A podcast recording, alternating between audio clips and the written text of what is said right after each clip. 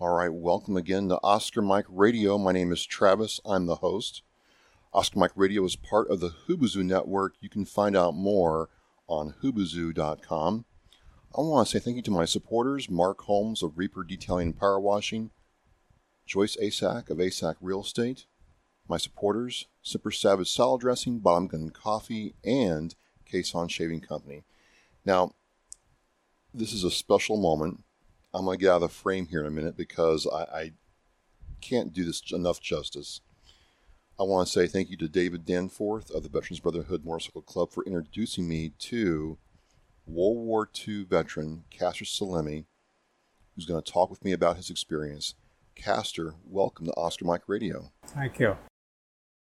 All right, sir. I, I just, um, it's a big moment for me being able to do this with you. And we met at their uh, benefit ride. And David said, Hey, I want you to talk to Castor. Um, he's 100 years old.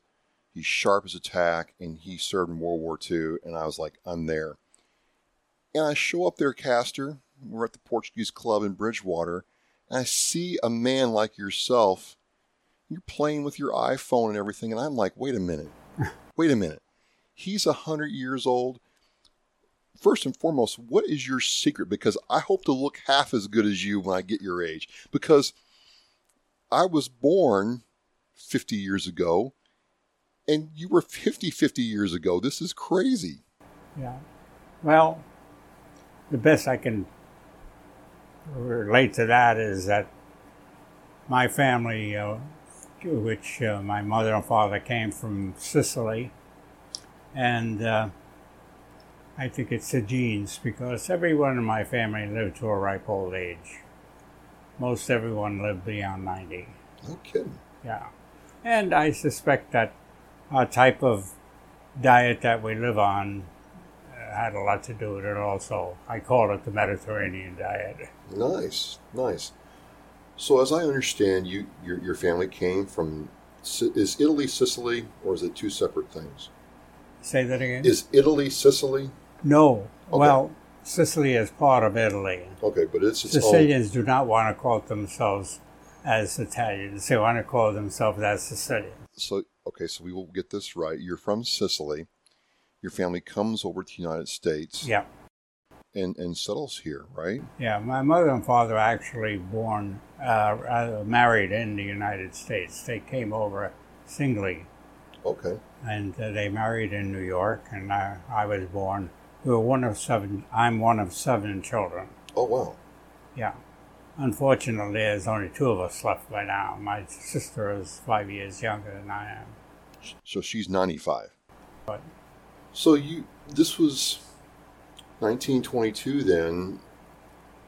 19, yeah, 1922. 1922, yes. Right, right after the the First World War. Yes. Oh wow. Yeah, and uh, we were born on um, Avenue A on uh, in Manhattan, which was then condemned area, and it was the uh, people had to get out, and New York City Hospital was built there. Meantime, we moved to Queens, the borough of Queens, is another part of uh, New York, and from there, uh, I went to school in in Brooklyn at Brooklyn Tech, which is a flagship school for for New York. Okay and uh, I got a job then after, with um, Sylvania Corporation. Like the, the light bulb company? Yeah, but I was in a research laboratory. Oh, wow. We, we were doing research on many things, including appliances, TV. Uh, we even did government work. This is amazing. This is amazing. So you, you do all this do you remember? I've always wanted to ask this to a World War II veteran.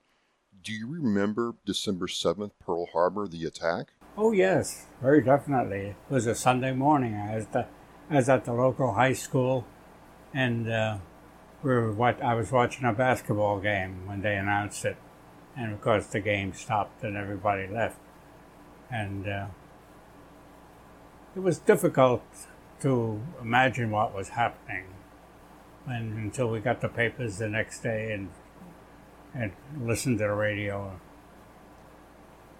Now, had you joined the army then, or did you join the army? No, um, I uh, then got a job, um, and uh, let's see, I got a job in war work as as a machinist, and uh, then I was oh, and I also tried to uh, enlist in the Navy. You tried the Navy first. I tried the Navy first. Unfortunately, they said, "We don't want you. you you're colorblind." Of course, most men are colorblind to an extent. And uh, of course, the following year, they took anybody that could walk. And by that time, I couldn't get out of war work. And uh, we were working for, for Sperry Corporation and make um, bomb sights. And uh, and then I was drafted, and I was drafted in January of 1943. So you remember Pearl Harbor? You, the Navy said, "No, we don't want you." Yeah, that was in 40, 40, 42, I believe. Yes, it was in 42, and they said that. 43, they took anybody that could walk. So you're like 21 then. Yeah, you, Yeah. so young man. The, the army took you, and what was that like? Well, it was kind of a shock. They uh, shipped us to uh, a camp called Camp Maxey, Texas. It was in Texas. And I mean, it was in the middle of nowhere. and uh, so we did our training in Texas, and uh, for and then we went to uh, ship did about a year almost, and then we went to California to ship out. And to Riverside, California, Oh yeah, yeah. and uh, got on a troop ship. Troop ship, um, I don't know how many troops it carried, but we did not have an escort. And we moved the ship, go- went down the coast of California, all the way down toward the equator. And then when we reached the, the equator, they headed west to New Guinea. So you're going across the Pacific Ocean with zero escort, Zero escort. and and the Japanese subs were Yes. sinking ships. Yes. So what was that like, knowing that somebody underwater Pretty scary. had to be scared? It was scary. Uh, but um, the biggest part that I remember was it took 31 days before we saw land.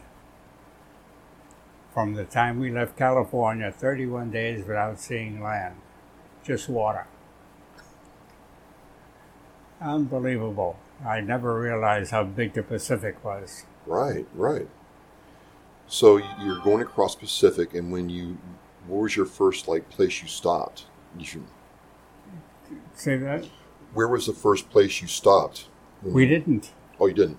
No, we went straight to New Guinea.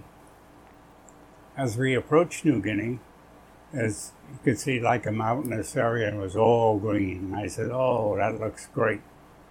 Except that when we debarked, I mean, we got off. That green was a, what they call kunai grass, it was about ten feet high. so we had our, our uh, bayonets and hacking away at the grass to make ourselves a camp for the night. And uh, and we and I also remember that a lot of the food we got was World War One food. It Get was out. canned food. Yep, So they took the World War One food, yep. boxed it up, and then put it back on ships for you all to eat. No, when we were when we were on land in Oh. in in in, in, in New Guinea, they were fe- feeding it. Fortunately, we had a good cook who could who could doctor the stuff up so we could eat it. But I remember opening some of those cans of bully beef, and I swear the palm trees would wilt from the odor. Because that food was like 20 years old by yeah, then. yeah, yeah. But you, s- But you- I think that most most everything was going toward the European war at that, war at that time. Yeah. And uh, so we trained in New Guinea, uh, for almost a year, Oh, wow. preparing for the landing in the Philippines. So, so you're training, or you're doing like going from the boat to the shore and you know pushing inwards.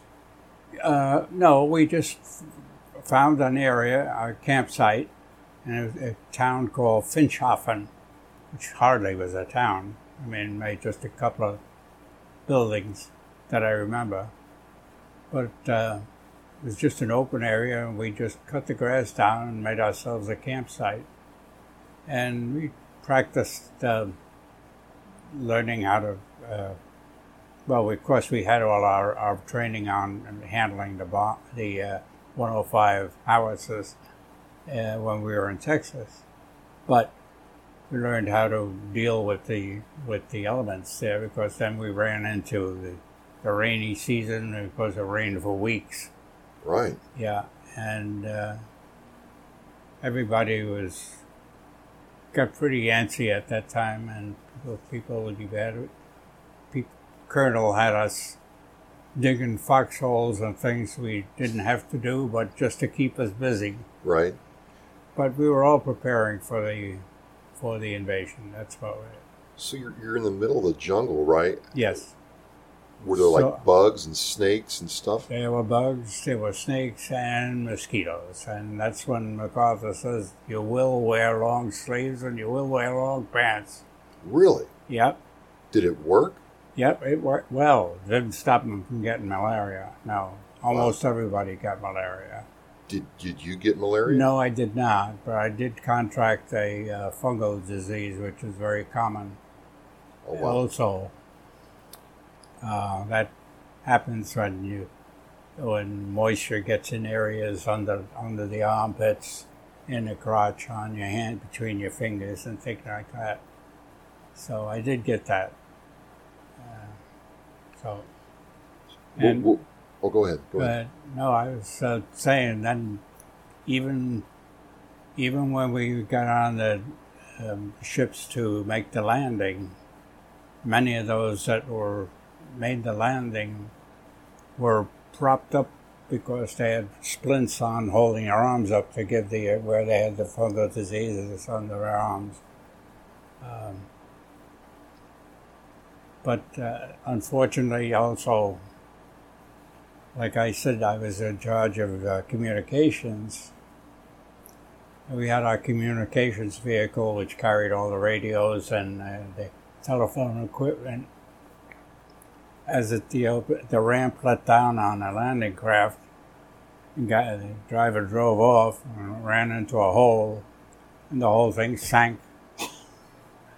So we had to sit on the beach for three or four days until they gave us a whole new setup and then we raced over toward uh, Manila. But by that time, Manila was already destroyed. And from there, we went headed straight north, and we battled our way all the way up from Manila to the north uh, on the island of Luzon. What was it like fighting the Japanese? It was rarely that you ever saw them. I mean, we, we were seven miles, being an artillery outfit, we were probably about five to seven miles back of the front line. So we used to send off um observers. Uh, most of them were in these small little planes, go up and observe, and we'd get the coordinates from them and we'd fire on them. But you're doing all that. You're thousands of miles from home. What were you all thinking as you're as you're going from island to island like that? Well, we didn't go from island. As I said, we just landed in New Guinea and then, yeah. It's not like the Marines who had to fight their way out there. They did, they took the brunt of the casualties. We, at the end, by the time the end of the war came, we had lost about ten percent of our men, which in a, a battery of two hundred men, we lost about twenty men. It's just it, it- it's hard for me to imagine that or conceive that because you, you were serving in the Philippines was the, the MacArthur time, right? Where you, the president took MacArthur away from the Philippines, right? Well, he landed on a different island. Okay. Okay. But the main the main invasion to free the Philippines was done on the island of Luzon. Okay. Because that's where the capital of the Philippines is. And uh, we fought our way up. We had some very serious battles all the way up. He leaves. President says you're you're you're going away. What was that like to you all when General MacArthur left? Well, actually, at that time, we didn't know that. Oh, we, really? No, we never got that information. There was very little. First of all, we had no radio. We never. Whatever news we got, we had to come down from headquarters, and uh, That that's just hard for me to understand because even well, I, I didn't serve in combat, but they knew where you were pretty much all the time. yeah, we were from the time we landed in the Philippines. Yes, we were in combat. But you, no one was telling you what was going on. Only what only what we got from headquarters. That, that's hard for me to imagine, but okay. Well, yeah, you got to understand, we didn't have radios. Be- Yeah, Today, yeah. everybody's got a radio or something in their hand. They can know exactly what's going. on. We did not.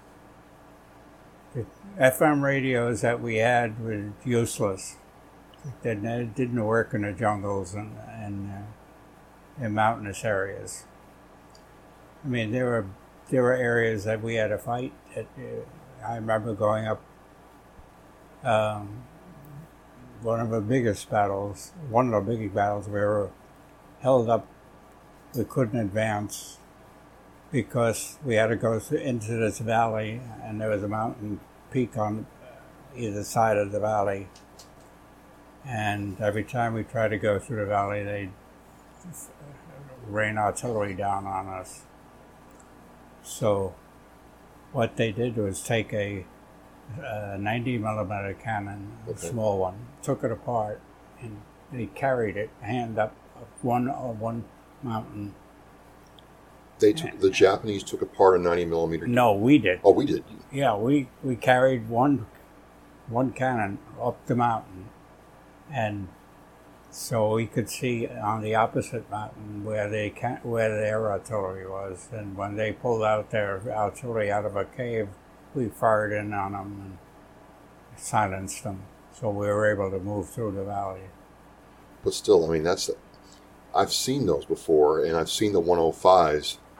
Those aren't like No, 105 is a big, right. It's a big, big, yeah, yeah. 90 is smaller, smaller, but still much smaller. to to to man carry that Yeah, piece by well, you get a whole bunch of guys. You can move. You can move mountains. okay, like a bunch of ants. All right. Yeah. You know, one of my one of my fellow podcasters, uh, friends, her name is uh, Mistress Carrie. We were talking about you and, and this opportunity to talk with you, and, and I was saying, you know, what should I ask Castor because this is just, again, this is just a, a big moment. You know, I, I'm, I'm 50 years younger than me. This happened almost 70 plus years ago in your life, and you're telling me like it's yesterday. And she, I'm paraphrasing here, but she was like, "What kind of decisions, or what was the, what was the biggest decision you had to make while you were in the Philippines?" Well, one thing I, I don't know about a decision, but one thing I learned is, and I learned a lot of this in training too, is you learned how to live with other men, and you learn how to respect them, because they were they were your back, they were your backup. You had to trust everybody. So the decisions were, you never left anybody behind. You made sure you took care of them. So, decisions, most of the decisions were made by the officers. You never made your own decisions. That's that's true then and true now. Um, as the war wound down, I watched the movies, the John Wayne movies, and the Black Sheep Squadron, Pappy Boyington, and all that. Yeah, that, that's what I had as a kid, right? And you know, I watched the old wartime movies. What was the feeling like when you all started to realize that you might come home or win this thing? When we might come home and what? The war was won. America oh, was winning. Oh, actually, when we I got news from headquarters that we had dropped an atom bomb, and no, none of us knew what an atom bomb was. We had no idea. So we waited anxiously until we got thing and when they said that the war was over. And then our job was to gather all the Japanese that we could and bring them down to Manila for repatriation. I was going to ask you, how did the Filipinos take all this? Because oh, they hated the Japanese with really? a vengeance. And an instance of that is as we were doing a repatriation, we'd load them onto cattle, onto boxcars and, and only men. Uh, I actually, I actually took a woman nurse down to Manila by by jeep uh, because they wouldn't let her ride with uh, with uh, in a boxcar full of men. But the train would stop an hour or two hours. The men would leave, jump off and relieve themselves, and they'd hop back in again when the train whistle blew. They would not be left behind because the Filipinos will cut their heads off if they catch them. Really? Yeah, absolutely. Because the Japanese were brutal to the Filipinos. And we didn't see many civilians at all during the war. Oh, really? They were, yeah. They stayed away from uh, from from the any act if any uh, war activity. Well, didn't didn't the Japanese like build tunnels in the mountains and had underground bunkers and stuff? They hid during the day. We rarely saw them during the day. Mostly at night. Oh wow! Yeah, most most of our big battles were fought at night, not during the day. They'd hide in foxholes and wherever. So this must have been stressful sometimes trying just to stay alive or get some sleep and all the stuff you read about. Well, we had an arrangement where we form a, a, a group of men surrounding the campsite, or rather the battery. Each battery had its own position, and we'd have soldiers posted all around at night. And Yep. and of course, you also had the problem with wild animals coming in. Yeah, uh, tigers and snakes and well, big, big, um, big animals comes on. In fact, one at one time, the Japanese gathered a herd of uh, water buffalo what? and stampeded them toward us and ran overran our position with the with the wild buffalo. So, so you know, your buddies and you are standing fire watch at night. Yeah. All of a sudden, you see this herd of water buffaloes heading to you all. Yeah, yeah. What did your officers tell you to do? Every man for himself. You can't make this stuff up. This is just something else. Now, yeah, I got to tell you another story. yeah, yeah. Yeah. We trained. We I said we trained in Texas, and before we left Texas to go to California, they issued us a new vehicle. Uh, it was a full track vehicle, very narrow track, carried ten men and would uh, would ca- and tow a, a howitzer. Okay. Nice. We we could race along the roads and train with that. Of course, when we got to to uh, the Philippines, we had to get, we had to get rid of them. They could, the minute they got into soft ground or into the rice paddies, they sank in the mud, and that because of the narrow track, Oh, they couldn't no. get themselves out of the way. So they, we got to towing our howitzers with a jeep. the good old Jeep. With a jeep, we towed them, and and I, we had they issued us new HD1 Caterpillar tractors, a very wide track, but very slow. So they catch up with us later in the day or the next day. Yeah, because, like you said, the 105 is a big gun. Yeah, the big gun. Yeah. Well, that just goes to show that sometimes the guys in development don't know what the guy on the ground Mhm. knows. Yeah, if there were paved roads that we were on, it would have been fine. that, that didn't work. Now, did you? Now, during all this, did you hear from your family? Were you getting letters or anything? We got letters pretty, pretty much so. Yeah, sometimes we wouldn't get them for a couple of weeks, and then all of a sudden you get two or three. You know, the food that they sent was, forget that. By the time we got it, it was moldy or Yeah, because the, the well, it's thirty days to get to Yeah. Guinea. well. Besides that, they were probably sitting on a hold of a ship where it's hot as hell. Right, right. and uh, uh, even the cigarettes that they used to issue, that they were moldy. You couldn't smoke them, and uh, and some of the other stupid things I remember. They issued us chocolate, tropical chocolate, and it was great. You'd grind it up and put it in your cup and heat it up over boil you know, over a fire trouble was that stuff never melted. I don't know what the hell they made that chocolate out of. So it was like a block, and It was a block, yeah. And you grind it, you know, cut it up with your knife and put it in your cup, and hopefully you'd hope it would melt. Wouldn't melt. I, I never did that with my MREs ever. I, I think I think we yeah we had like we didn't have well, you got to remember, this was the beginning of tropical war for us. We knew nothing about tropical right war. right. and uh, it's uh, one of one of the biggest losses we had. Uh, one night, where uh, the Japanese would sit on the on the top of a mountain peak and sit on the other side of the peak and look down at us. They'd pull their guns up over the peak, would fire on us, then pull back. Uh, it was dusk one night. They started raining down artillery on us, and uh, one round landed in our in a foxhole that contained all our cooks. Killed them all at once. Uh, I think it's uh, I don't remember how many there were, but I think it was at least five or six.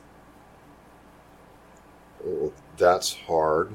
Yeah, I mean, the loss of life one thing, but people don't understand how Well, important cooks when are. you get around to land directly in a in a foxhole, that's there was no getting away from that. Right.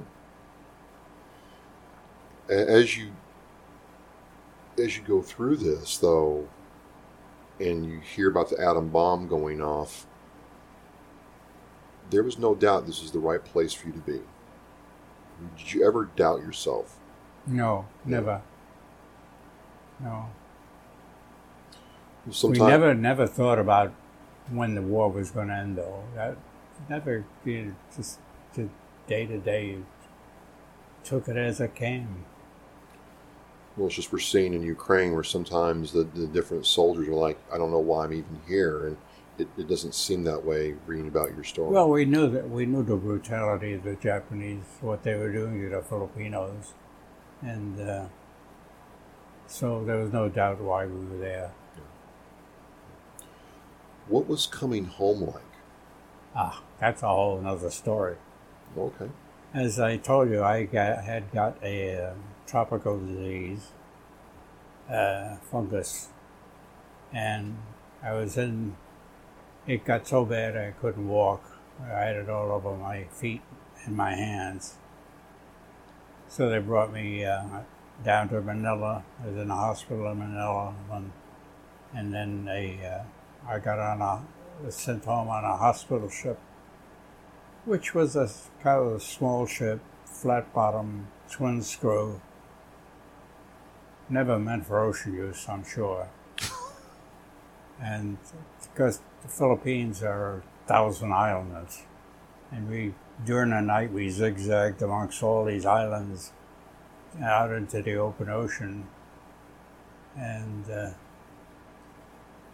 we hit the rear end of a typhoon and this ship was never meant for that. And it would 40 foot waves was not, I mean, you couldn't see the top of them. And how, how, how long is this ship? Just like a small, like 30, 40 foot. oh no, it was probably maybe 200 foot. Okay, so small though still. This is a small, about two, three, maybe 300 foot. I don't remember. All I remember is that patients that could walk were in the front of the ship and the rear of the ship. Those that couldn't walk were in the center. But everybody got sick. The doctors were sick. The nurses were sick. I, I got sick. I don't think I got out of bed for 12 days. I was so sick. I mean, going up and down like a yo-yo. Well, 40 feet is like a four story, five story Yeah, building. You couldn't see the top. You couldn't see the top of the wave. We'd climb up like a mountain, just chug our way up to the top and roll down like a roller coaster down the other side. That's crazy. Um, Ugh. I won't, to this day, I won't go on a ship in the ocean. you're done. I'm done. People want me to go on these these ships for a vacation. No way. No way. I'm not. I won't go on the ocean. Well, I don't blame you. I mean, Ugh. how long were you on this ship? Like, like a month or Well, so? Well, coming back, we did it in, in uh, I think, uh, 18 days. So, for the majority of your trip, you're sick and in a storm. Yep. What happens when you touch American soil for the first time? Me coming back. Coming back, yeah. Oh, that was a beauty. That was wonderful. Yeah? And uh, we, uh, it was almost, not quite Christmas, the day before Christmas when we landed. And they brought us into this open area and they had all kinds of food laid out for us and drinks. And I hadn't tasted fresh milk in, what, three years? so I grabbed a bottle of what I thought was milk, and of course it was buttermilk, and I almost threw up right there. Ah. so, but then I was invited to, um, they, well, almost everybody was invited to pr- private homes for Christmas. Oh, that's great. Yeah.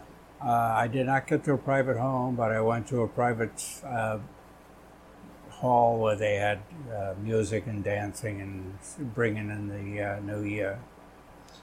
Now, did you And have a girlfriend or wife when during the war, or did you get married afterwards? No, there were no civilians. Okay, As I said, they, we never ran across civilians. okay. So, uh, and then they put me on a hospital train and went straight to West Virginia, uh, uh, Greenbrier. Okay. And, uh, and we was there in the hospital for a couple of days, which interestingly enough had all German German nurses that were actually prisoners of war that were there, acting as nurses. So they, they brought German nurses who were prisoners. No, no, they were men. They were men. Oh, wow. Yeah, yeah. They, they must have been prisoners of war that were working for the for the U.S. Army. Get out. Yeah, the Greenbrier.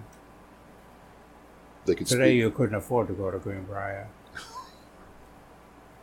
That This is just unbelievable. So you you you come from the West Coast to West Virginia. You're being in a taken. hospital train. I hospital to sit in a, I lay in a cot and I had to sleep in a bed all day for, for two days. So I, was- two day, two or three days it took to cross across the country. Wow. Yeah. How long were you in West Virginia for? Uh, about three or four days. Then, then I went home, and I spent the week, I believe, a week at home. And then I was when I was discharged from there. What was it like coming home? It's been three years. You haven't seen your friends or family. Oh. It was very strange. The thing we missed most of all was camaraderie. You went home and you missed being with a bunch of guys. Your your boys, your crew, your Yeah. your, your squad. Yeah. and got to the point where we'd all get all every even if we didn't know each other we gathered at the local pub or Lego bar and just just to just to be with somebody and talk. Right. Yeah. It, it's funny in a way. That's the same thing that a lot of people, including myself, felt when I got out. There was the people that you had worked with, and, and you'd take a bullet for them, and, and Yes. they would for you, gone. Yeah. What do you do? I hated that. I, I missed I missed that. But were you part of the VFW after World War II and all that? Ah, I think I joined. I think I joined the uh, VFW and the American Legion, but I wasn't active in it at that time. I became very active when I moved up here to Ma- Ma- Massachusetts. I belonged to the uh, Disabled American Veterans. Um, I became commander. Uh, I'm now um, also I'm still at the DAV, and I'm also a member of the American Legion, and I'm also um, advi- advi- a part of the advisory group at Town Veterans Office. So it, it's 100 years old, and you are still serving. Oh yes, No. I'm very active in the uh, Veterans Affairs. Now, now, why is that? Some some veterans are like, okay, I served and I'm done. Why do you continue to serve? I don't- You know, I just need to be with them. Yeah, Yeah. I understand. In fact, I had my hundredth birthday party and I had a wonderful. And people asked me, "What can we give you?" I says, "If I don't have it by a hundred, I don't need it." so, I said, "If you want to give something, make a contribution to the veterans that are needy." And I got, I got a lot, I got a large contribution from people to give to the Veterans Office and who distributes it to those needy veterans. Again, I, I'm I'm I'm 50 years old. You were 50 when I was born. I, I want to be you when I'm 100, Castor. It, well, it just goes to show you. Some some people like, what can I do or how can I help? You know, or I'm too old. I'm like, no, you're not too old. You're not too old. You're not too old at all. Oh, I, I, I can't sit still and. No, Can't do it. no. Got to keep moving. I gotta keep moving. That's an old saying of mine keep moving or they'll bury you. I remember that one. I remember that one. Well, it's just, again, you know, David Danforth from the Veterans Brotherhood approached me uh, about, you know, talking with you. And, and like I said, I came down there and we're talking before the motorcycle ride. And it, it was just like, wow. I mean, so many things had to happen to make this happen. I feel really honored to be here. Thank you so much. Oh, well, I enjoy being with that vet. By the way, that that motorcycle group was a great bunch of guys. They contribute a lot to, like I say, I'm part of the uh, veterans organizations, and I also am a member of the N, um uh, NA North Attleboro Friends of the Veterans, NAF. Uh, NAVF, yeah, Okay. um, which is a separate corporation, uh, which I'm part of the members. And we collect funds, and usually they're contributed by local people, these funds. And we put on a, uh, a, a picnic for the uh, veterans and their families every 4th of, 4th of July. And we do also do a Christmas party every 4th of July. I mean, every Christmas. Um, and the that motorcycle group pays for all the food for our picnic area on 4th of July. Well, that's the thing. Talking with David, you know, your service, you know, makes what he does for veterans, inspires him. I mean, your service, your example inspires me. I'm, I'm, I'm like sometimes I feel old. I'm like, I can't say that anymore, Castor. I can't say that anymore. I'm like a hundred year old man Well, is running circles Well, around me. feel, look at it this way. I say, hey, you're still a young guy. Oh, it- it's just um, it- it's really amazing. As as you've done all this with veterans and for veterans, from from for some people long ago till now. What do you say to veterans who are trying to find their way after they've served, and they're trying to deal with being alone? What's the best way to deal with that? You know, my whole thing is, if if you're if you're not a social person, you're going to be left in the cold. You've got to learn how to deal with people, how to learn to be friends with people, even if you're not, even if you don't like them. Just you can talk to them. You can be a be a talking friend sure. if you would. Well, But I, I, I being alone is the worst thing you can do. don't be alone. But and uh, I found that out. And, uh, that's why I like to be with veterans. I work for them. Be happy to be with them. Well, this is amazing. So I'm going to lean down here again because uh, this is the man right here. Actually, let me get over here. So this is the truth. I'm 50. Mr. Uh, Castor here is 100. So he was 50 when I was born, and we're talking here. He served in World War II. We're both veterans, and it's just it's just been an honor. It's been a real honor being here. Well, it's been my pleasure to, to be with you and talk to you. Well, I'll definitely have to come down and check out some of your events, and uh, this won't be the last time we see each other. And uh, I, I just, uh, I'm, I'm, Well, if you're my- around at Christmas time and like to spend Christmas with us, we'd be happy to have you. we'll, we'll, we'll make that happen. I'll even sing a Christmas carol for you. there you go. Oh, that's wonderful. That's a promise. That's a promise. Well, I'm Travis with Oscar Mike Radio. I'm with Castor Salemi, World War II veteran, Army veteran, and uh, it's just been a great moment. Thank you. Yeah, I will say this: those those Marines took the brunt of it. They did. They did. I when I when I saw that island hopping that the that the Marines did, uh, my heart bled for them guys.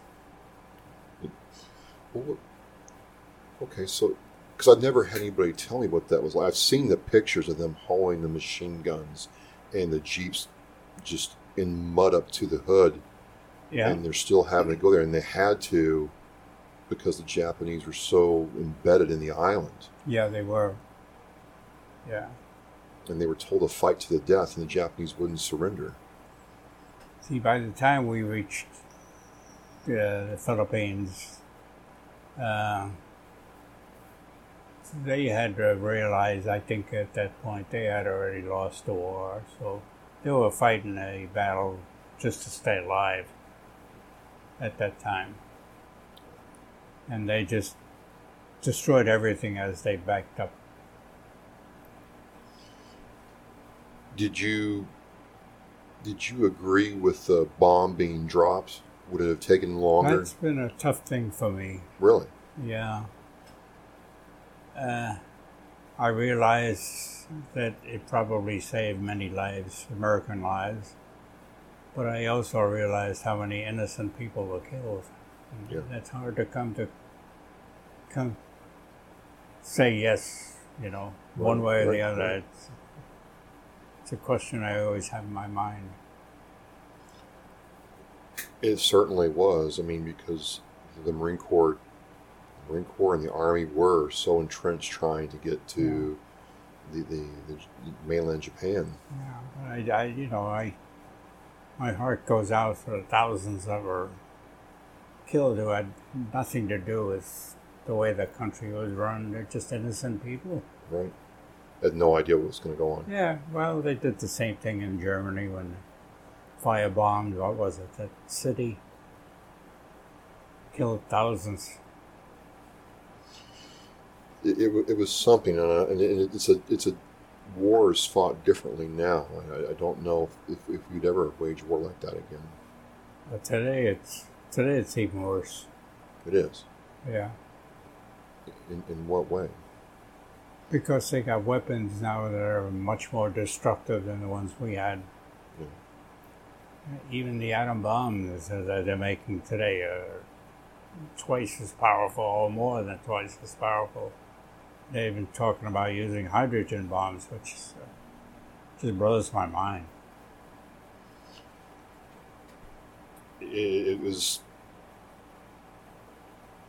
I learned from my grandfather, from my time in the service, that everybody said World War One was supposed to be the last war, and then World War Two was supposed to be it.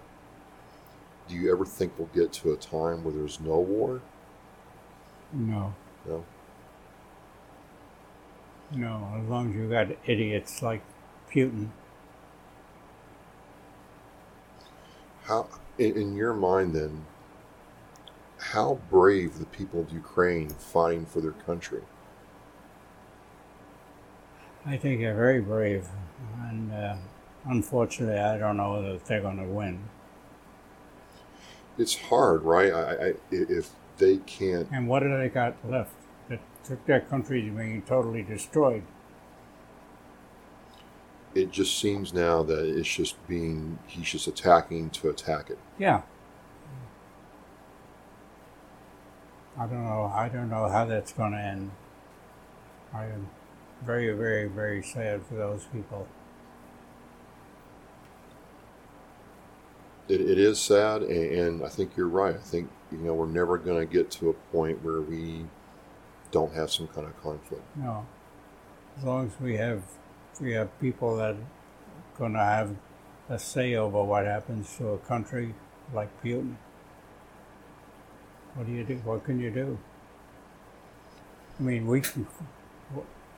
I my thought was, why don't we drop a couple of bombs on him instead of him dropping all the ones on on the Ukraine? But you never know. With an idiot like him, he may decide to use an, an atom bomb. Right. And then, then we got another situation. You, you've got him, you've got uh, Kim Jong in uh, North Korea. There, there's Yeah. some crazy people out there. There's people out there. I just, um, again, I'm just getting chills, you know, talking with you like this. Um, there's just so much knowledge here. Uh, I, I can't wait to see you again. But um, do you ever, I'll close like this. Do you ever think back to your buddies you served with in the Philippines? Today, but what? Do you ever think back to the buddies you served with in the Philippines? Oh yeah, I lost the last one of my buddies two years ago. There's none left. I had made friends with a um, Marine who was a lot younger than I was, and uh, he just passed away two, a year ago. So really, that's the trouble with getting old. You you have no more friends. So the friends I have are those young people that I'm working with or try to do be with. Well, hopefully you have a lot of those because Yeah, I do. Uh, I think the evidence of 100 people at my birthday party was a good evidence. Yes, yes, that's amazing. Yeah. David told me he went there and had a great time, and it Yeah. was just awesome. Just awesome. Well, again, I want to thank you for taking the time to talk with me. Oh, uh, it's, a, it's been a pleasure. It's been a real honor. I'm very impressed that you were a Marine. Oh, well, thank you. Thank you very much. Um, just You not were a Marine, but you are a Marine. I'm sorry. it's all right. It's all right. I mean, you. I, I'm not going to make a big deal of it, but uh, You should. I should. Yes, you should be proud of that. I am proud. I am proud. Yeah, Very- absolutely. Right. Well, again, I'm with Castor Salemi, the the man that he's not. He is a legend, and uh, A legend. yeah, you're a legend. ah, Absolutely, absolutely. So, uh, I'll be talking to you, and um, this please, person- I, pre- I wish you would keep in contact. I, I'm going to. yeah, I'd like that. All right. I'm going to I guess I'm singing it in Attleboro for Christmas, ladies and gentlemen. It's gonna be fun. Absolutely. All right. we'll put it down. Very good. Well, if you say an Oscar Mike Radio, we are mission flight. This has been an amazing experience, and uh, we'll be back on soon. Take care.